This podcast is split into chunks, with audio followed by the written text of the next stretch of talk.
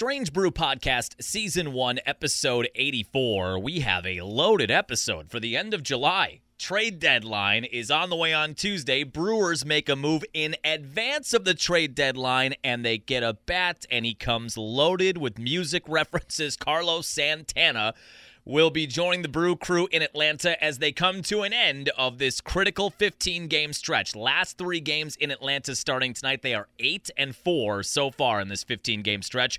Deadline officially Tuesday. We'll break all of that down. We had a couple of spite stories this week. Aaron Rodgers and the Jets came to terms on a new contract where he is going to take, for the first time in his career, an actual pay cut, not just pushing money down the line, a $35 million pay cut which you just know was a little jab at Gutey in the Packer front office. We will discuss that as well as Jimmy Leonhard showing up with Bret Bielema in Illinois. We'll discuss that too. Let's go. On the ground, a chance here. Durham to Hardy to first. In time! Yes! The Brewers yes! win! Yes! Here comes Melvin to the 25, to the 20, Gordon 15, 10, 5,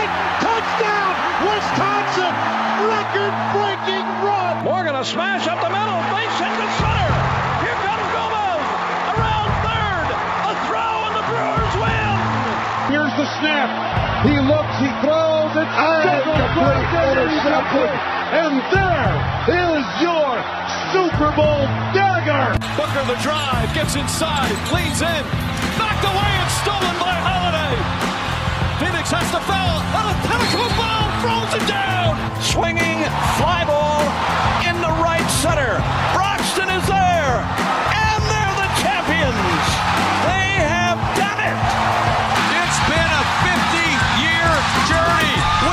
We've got a room at the top of the world tonight. The Milwaukee Bucks are NBA champions. Yeah, the Brewers make a move. I'm hoping it's not the only move that they're going to make, but it's a nice start. They get a bat. You know what was a nice start from last year?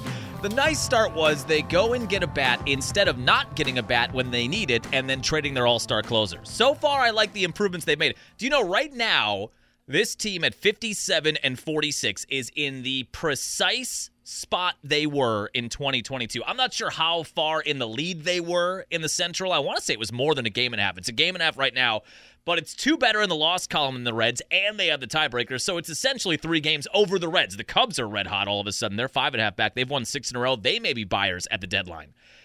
But when you look at last year, exact same amount of games, they're in the same place. They have a chance, a rare chance in life, kids, to hit the redo button. Do the exact opposite. Do the George Costanza of what you did last year when you were 57 and 46 and in first place. And instead of getting a bat that you were desperate for, you got nothing and traded your all star closer, arguably the third most important player on your team. Okay, so we didn't do that. We haven't traded Devin Williams, and we got a serviceable to decent bat. That also came with it just a ton of references. Obviously, the name Carlos Santana. I'm sure Carlos Santana, the baseball player, never tires of these references. I'm sure he never tires of the smooth references. It did allow us to play a little bit of this on the B93 Morning Show today. This song bangs. This song has ripped since it was released in 1999, took over the world in 1999 every year since. Every time I've heard this song, it's just a jam. Santana and Rob Thomas. Hit it. We can only play 45 seconds of it.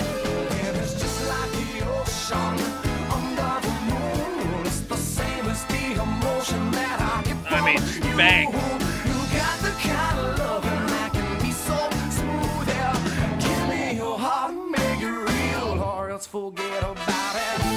God, he's so good on the guitar. All right, otherwise we got to pay for the rights. We're not doing that. We're not taking it that far. We haven't been that profitable yet to pay for the Santana rights. That did introduce. I was 15 years old in 1999. That song did introduce a whole new generation of people to Carlos Santana and how great of a guitar player. I would maybe put him. Would you put him on the Mount Rushmore of greatest guitar players ever? You have to, right? Is that a crazy take? Mount Rushmore? Is he top two, not two? He's definitely top five. Would he be on the Mount Rushmore? But we didn't really know who Santana was. Some people probably did that were between the ages of 12 and 18 years old, but a lot of people were introduced to him through that song with Rob Thomas. And when I say that was everywhere in 99, you couldn't go anywhere. You couldn't go outside. You couldn't go to the grocery store. Every radio station was playing it. Anywhere there was music, it was imprinted in your brain. But I never got sick of it. I probably heard it thousands of times and I never got sick of it. It did lead to a trivia question on the B93 morning show this morning. It got me thinking about what are the best selling singles of 1999. And it's a different world in 1999 where people are buying full albums. Remember that? when you had to buy a $20 CD or Best Buy, you'd pay $18 CD to get the three songs that you wanted on there. It's such a different world that was ushered in with Napster initially in 2000 that gave people the chance to purchase individual songs and then iTunes and all the streaming stuff. All of that stuff has changed the music game completely. Back then, though, when you were buying CDs or buying singles, it got me thinking where that would rank in the best selling singles of 1999. It is top five. It is number five as the best selling single of 1999. Number four, you want to do a countdown here? Number four, Christina Aguilera, Genie in a Bottle. Number three, I'm not even going to play you a clip of this, it'll just be in your head for the rest of time. Eiffel 65, Blue, Dabba Dee Dabba Die. Number two, Ricky Martin, Livin' La Vida Loca, and the number one selling single of 1999. Do a little drum roll here. We'll add that in later. This was it, and this also took over the planet. This was her first single. Yeah, I don't know how much I even want to play this, to be honest with you. I will say this music video on TRL when I was 15 years old was a must see.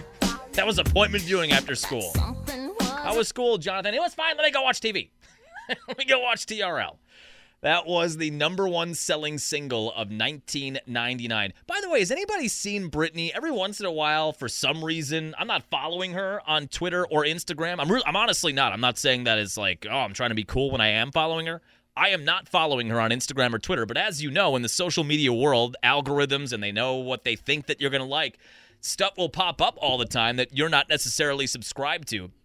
Have you seen any of the recent videos from Britney Spears? Remember three or four years ago, there was the whole Free Britney movement, and she was trying to get out of her conservatorship with her dad, which essentially, I'm not well versed in conservatorships, but it essentially gives him or whatever conservator is on it the access of your life. They control your money, they control a lot of your life. There was the whole Free Britney movement. There were a ton of different specials that were on Dateline in 2020, and Hulu and Netflix did their own thing, and Hulu did their own thing. And everybody seemed to get behind the, yeah, she should no longer be under the control of her dad. He's been a ruthless dictator of her life. She needs to be allowed to live her own life. She's almost 40 years old, or she is 40 years old. Everybody seemed to have that wave of momentum. She got free. We did free Britney. But every video I've seen since then has gotten progressively more unhinged and not in a good way. Sometimes you can be unhinged or a loose cannon in a good way. This is not in a good way. Every video I see now, I think mm, maybe that conservatorship wasn't a bad thing. That might have been a good thing. And I feel like her dad somewhere probably is saying, see, see, this is what I was trying to protect people from. That was the number one selling single of 99. It's actually, I've got the whole top 100 here. You want to go through them all?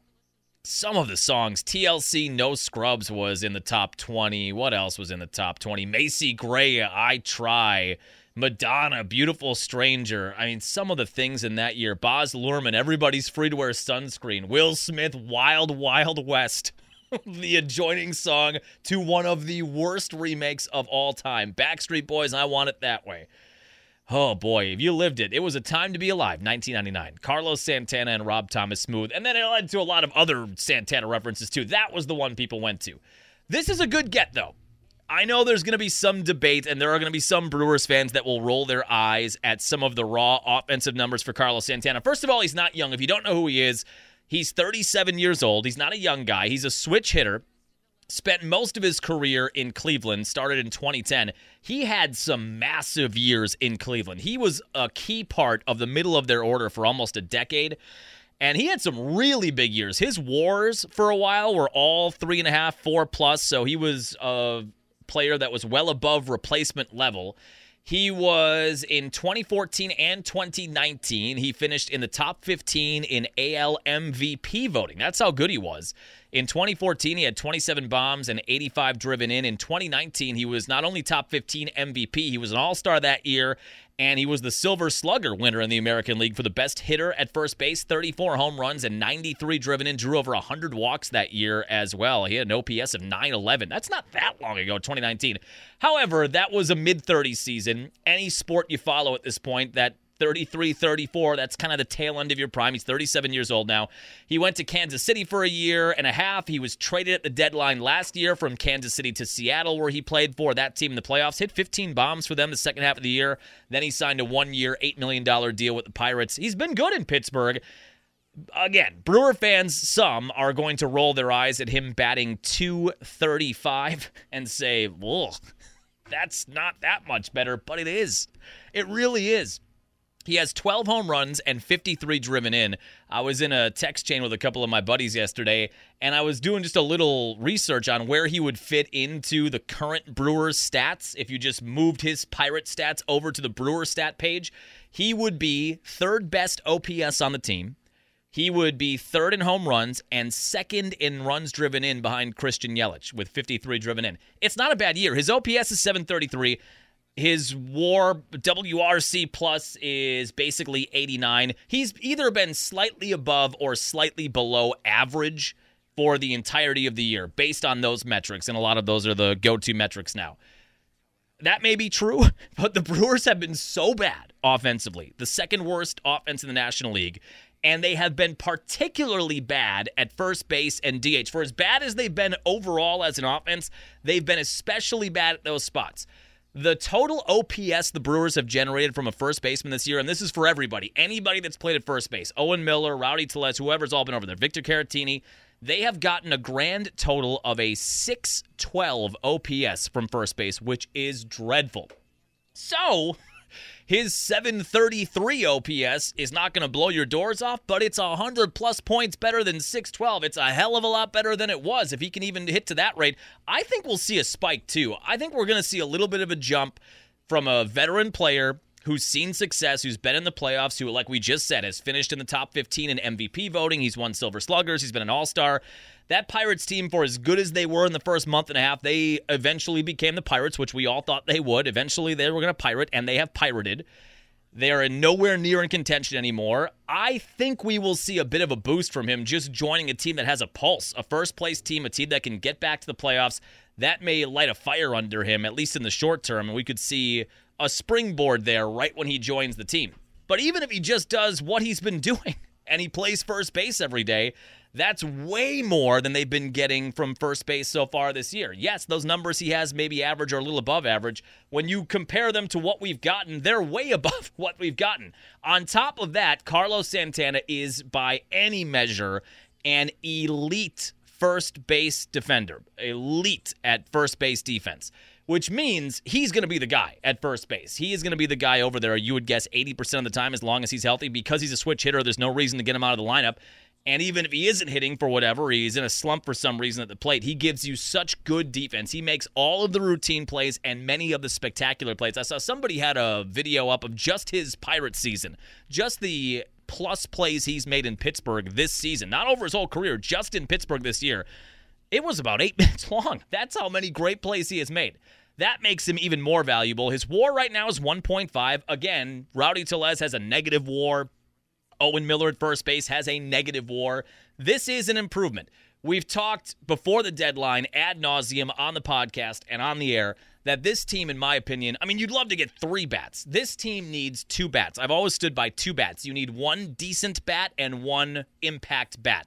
This I would file under decent bat when you also combine how good he is defensively. This is a decent get. I'm hoping there's still a big move to be made. If this is the only move they make, I guess it's the only move they make. At least they did something as compared to last year. This, though, I would file under that decent player, that decent bat that they were looking for. It sounds like he's going to join the team on Saturday. He may be with the team in Atlanta tonight. My guess is he's in the lineup starting on Saturday. I did have a texter on the B93 morning show that said, What does this mean for Rowdy? Rowdy might be the only guy who's not pumped about this.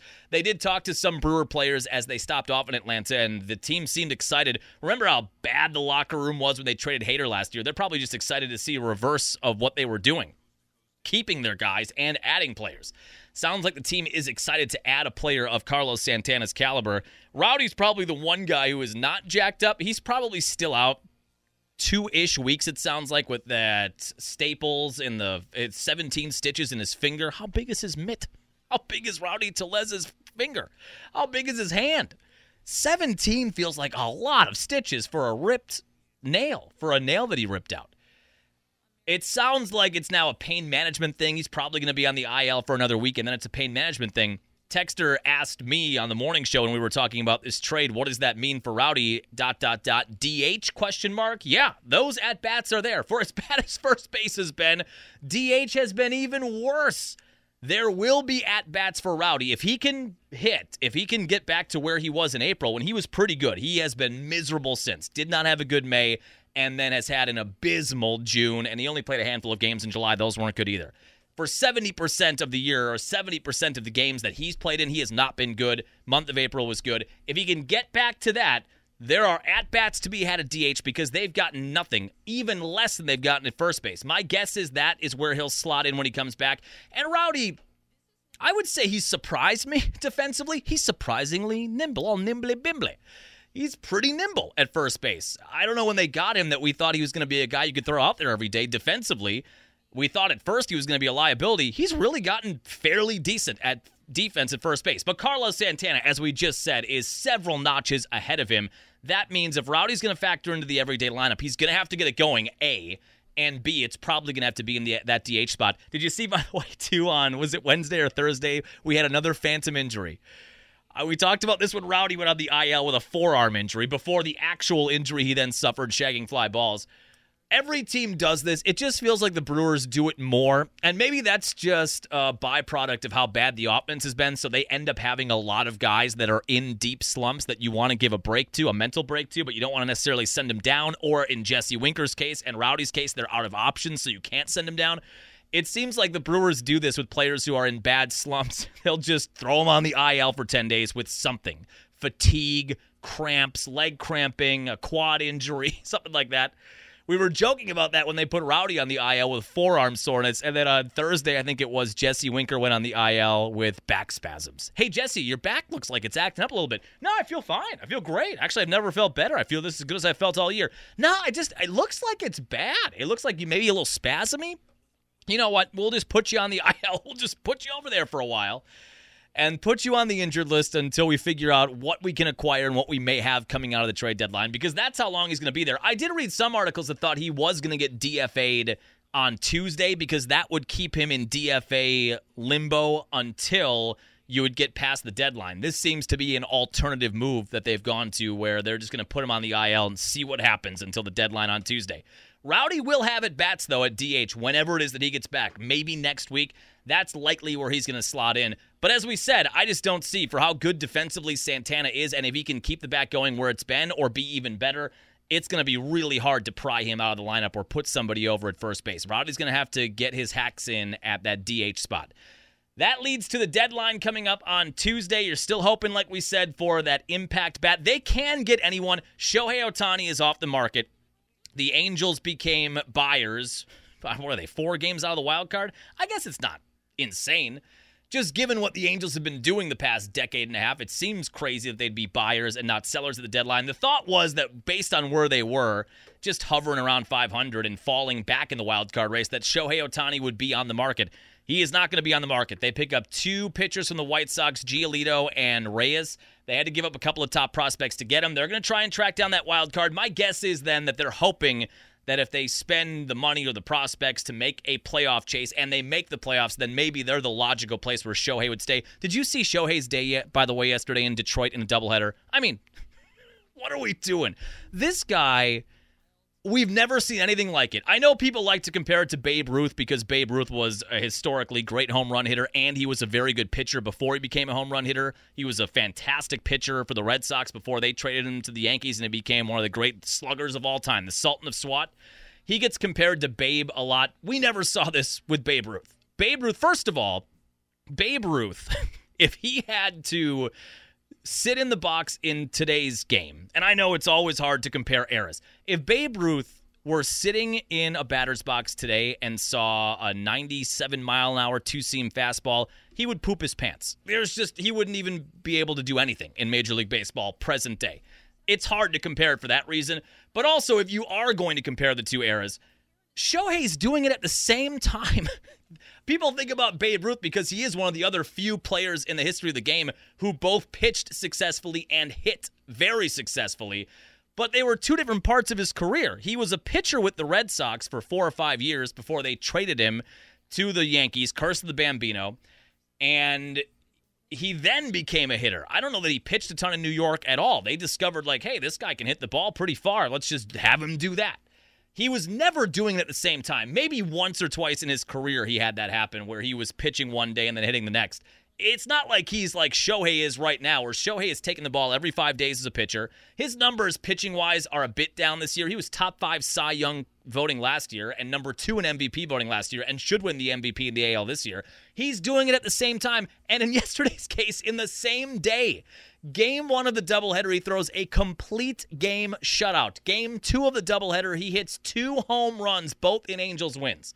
You've got to do it for longer before he can be considered the greatest player of all time.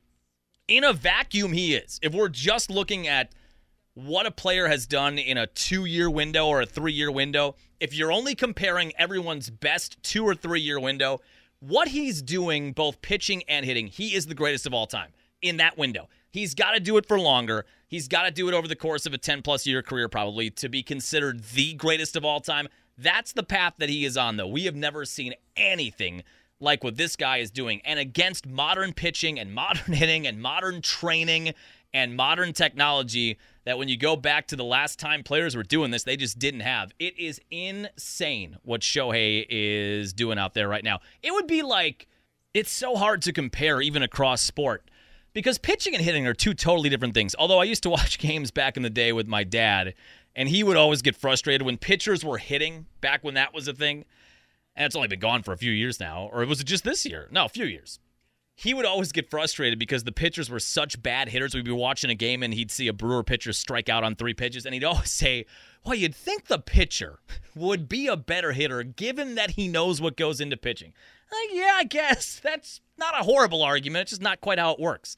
They're two totally different things. What Shohei is doing would be like if Aaron Rodgers in 2011, where would we say he was at the peak of Aaron Rodgers' powers? We'll talk more about him in a little bit, but 2011 through 2014, if at the peak of Aaron Rodgers' quarterback powers, where it felt like he was Jason Bourne, he was seeing things that nobody else was seeing. His mind was so quick and so sharp. He was so accurate. And then simultaneously, he'd also be the best middle linebacker in the NFL or the best safety. That's what Shohei is doing. We'll never see another player like him. I'm convinced. There will be more that will try now because of what he's been able to do. It would shock me if we ever see a player like last year where he finished second in MVP voting and fifth in Cy Young voting. Insane. They thought Ohtani would be on the market. He is not going to be on the market given that move. There are other bats out there, though, and honestly, the Brewers could get any of them. One thing that's really frustrated me about the last week or so on Brewer Twitter, talking about potential trade targets, talking about Shohei when we thought Shohei was going to be on the market, or a guy like Nolan Arenado, or a guy like Paul Goldschmidt, and they may both be out there the way the Cardinals are going. They are totally sinking now. Still not going to write them off. it does look like they are sinking, though, fast. They're 12 games back. Those guys might be out there. The popular sentiment you see on baseball Twitter and Brewer Twitter when it comes to the Brewers getting a guy like that, an Ohtani, a Goldschmidt, Arenado, everyone always says, ah, no, the Brewers will never get him. Let's talk about more realistic targets. Well, wait a minute. Why is that not a realistic target? We're not talking about signing somebody. Shohei is going to be a free agent at the end of this year if we were talking about the Brewers trying to acquire Shohei Ohtani by signing him to a deal, then yes, that's a non-starter. They're never going to be able to pay a guy whatever Ohtani's going to get. He's probably going to get 700 million over a 10-year deal or a 15-year deal. Yes, if we're talking about signing Goldschmidt or Arenado or, or Ohtani or players like that as free agents, they're never coming to Milwaukee. Milwaukee will never be competitive. We're talking about trades. The Brewers have one of the highest regarded farm systems in Major League Baseball. Because of that, if they're willing to spend prospects, anybody's in play for them. Anybody. If Ohtani were available and the Angels were 10 games under 500, if Matt Arnold called the Angels right now and offered up two top 10 prospects that the Brewers have or three top 15 prospects, the Brewers system is so well regarded right now, it would be hard for the Angels GM to hang up and not take that deal. Three top 15 prospects from a good system. You see what I mean? They can get anybody in the rental market. The Brewers are at a rent a car. You can take the reservations. Anybody can just take them. they are at a rental car place with a million dollars in their pocket. They can get any rental car they want. They can't go to a dealership. They can't go to the Rolls Royce dealership and get anything they want there. At the rent a car, at the Hertz, they can get anything they want for three months. They have that kind of money. They're on vacation. They could get the Corvette if they wanted to. They could get the Ferrari if they wanted to, or they could get a Honda Civic or a Toyota Corolla or uh, whatever. I don't even know. A Ford Explorer. They can get anything. They have the prospect load to get any bat out there. It's just so frustrating to me when you hear the big names thrown around. And then people, Brewers fans, a lot of them just write off, oh, we'll never get Paul Goldschmidt. Well, if he's out there, why not? And also, you've got to consider yes, it's going to cost you a lot of prospects to get a player like Goldschmidt or Arenado or a player of that caliber. It's probably going to cost you two top 10 picks. It probably won't cost you as much as you think it will. It'll probably cost you two top 10 prospects or a couple of top 15 prospects. The only thing they had to give up for Carlos Santana was a fringe top 30 prospect. That's a gamble you make every time for a guy like Santana.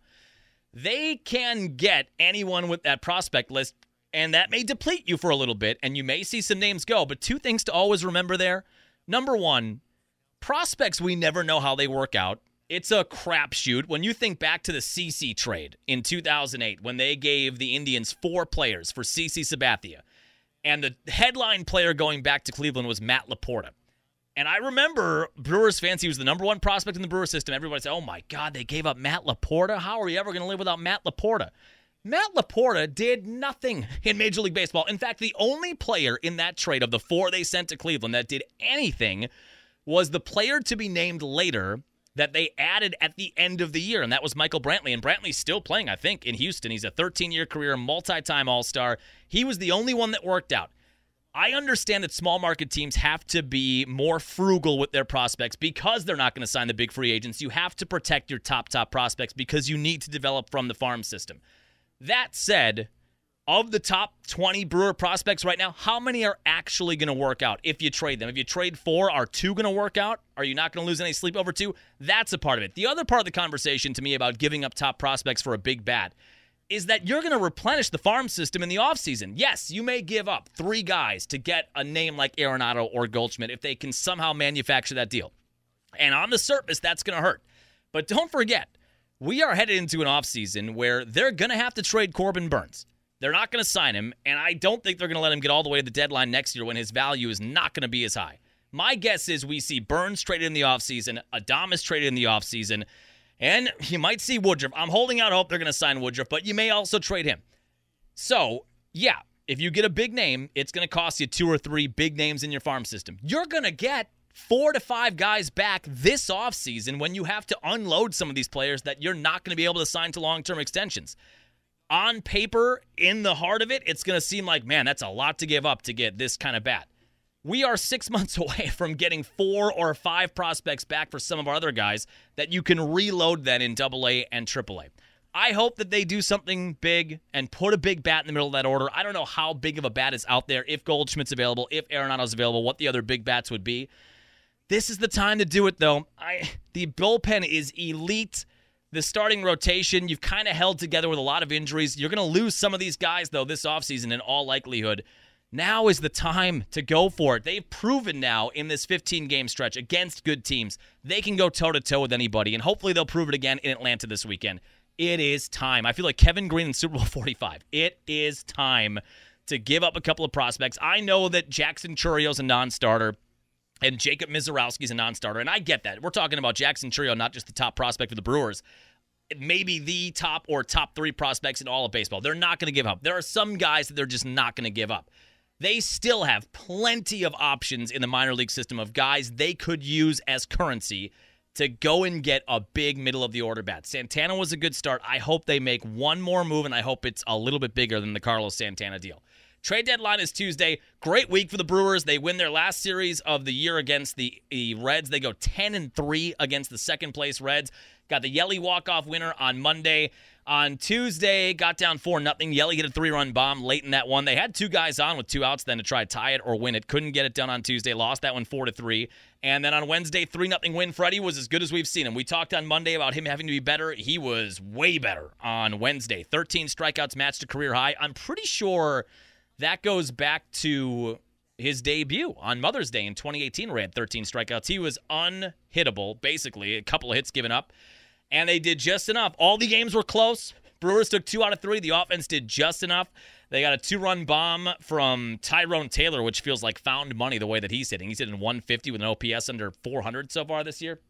He goes yard. That's all they needed. Andruw Monasterio, is he good? He's going to be in the lineup because they're so desperate for anything. He had two doubles on Wednesday. He's hitting 296, first year in Major League Baseball. Maybe he found something there. He got that tack on run late. Devin Williams got the save. They are now 8 and 4 like we said, 12 games into this 15 game stretch and that wraps up this weekend. Right back at it with the best team in baseball at their place. Adrian Houser on the hill tonight 620, Saturday Julio Teheran 620 and Colin Ragos on Sunday. Not your horses necessarily, but hopefully they can get it done. Colin Rea at 1235 on Sunday and then they hit the road or stay on the road in Washington. More winnable games are coming. Look, it's baseball. They could sweep the Braves and then get swept by the Nationals. That's just the nature of the game. But they're going to start playing a lot of 500 or sub 500 teams after this weekend in Atlanta. It starts in Washington on Monday. Then you've got a seven game homestand against Pittsburgh, who are fading and are likely to sell off even more pieces after the deadline. You've got them for four and Colorado, who will also be selling a lot of their pieces as they are in last place. You've got them at home for three. That's a big seven games where you could maybe go five and two, six and one, and really set the stage for the stretch run the final month and a half of the year. But Carlos Santana, that was exciting. All right, we got to do a couple of quick spite football stories. We had first Aaron Rodgers. This was a blog we had on Thursday. He restructured his deal with the Jets and he's taken a pay cut. He's taking a $35 million pay cut. At least that's what it looks like. Some people are still skeptical of that. He did do in Green Bay. The reason it's funny to me is obviously him and Gutey just hate each other. Those two tried to have a working relationship for the last couple of years. Clearly, neither of them like each other a whole lot, and it was the drafting of Jordan Love and moving up to get Love that really started that domino. I don't know that Rodgers loved him before that anyway. That was the schism, though, that never was repaired. And for years and years and years, Packer fans always asked, well, why doesn't Aaron Rodgers do what Tom Brady is doing? Tom Brady is taking pay cuts left and right so they can supplement that roster. And look at all the Super Bowls they've won. Maybe if Aaron Rodgers would do that, maybe they'd have a little more talent and he'd have another ring or another Super Bowl appearance. Packers fans have been talking about that for a long time. For the record, I never thought that was Aaron Rodgers' responsibility. Maybe some fans out there did. I just never thought it was his job to take a pay cut. Would it have been nice if he did that and it freed up some capital to go sign a big name defensive free agent or supplement it with a wide receiver or bring make sure Davante stays in Green Bay? Would that have been nice? Sure. But I never thought that that his responsibility was to take a pay cut in order to cover up what is essentially bad drafting. And that's what it is when you talk about taking a pay cut to spend more money elsewhere, you're spending more money because you've had bad drafts back to back to back. The last few Ted Thompson drafts are bad. Gutey's first draft and second draft, not that great. That's what he would have been doing. You would have been asking him to take a pay cut for a GM that he didn't like, and then a GM that goes and drafts his successor in the first round instead of getting a weapon for him in 2020. I never thought that was his job to cover up for some of the roster deficiencies by taking a pay cut. He did, to his credit, he did do a few restructures during his time in Green Bay where he pushed money to the future, which did free up short term capital, not long term. He did do that a few times, but never did take the pay cut. He was always, it felt like signing deals that made him the highest paid player in the NFL every two or three years. I personally have no problem with that. I know a lot of Packer fans did and didn't think he was a team player because he wasn't willing to do that. The funny thing is, he goes to New York. I mean, nobody does spite like Aaron Charles Rodgers. For spite? The man does Why? it For bite? he just he is got that chip on his shoulder, that spite chip on his shoulder.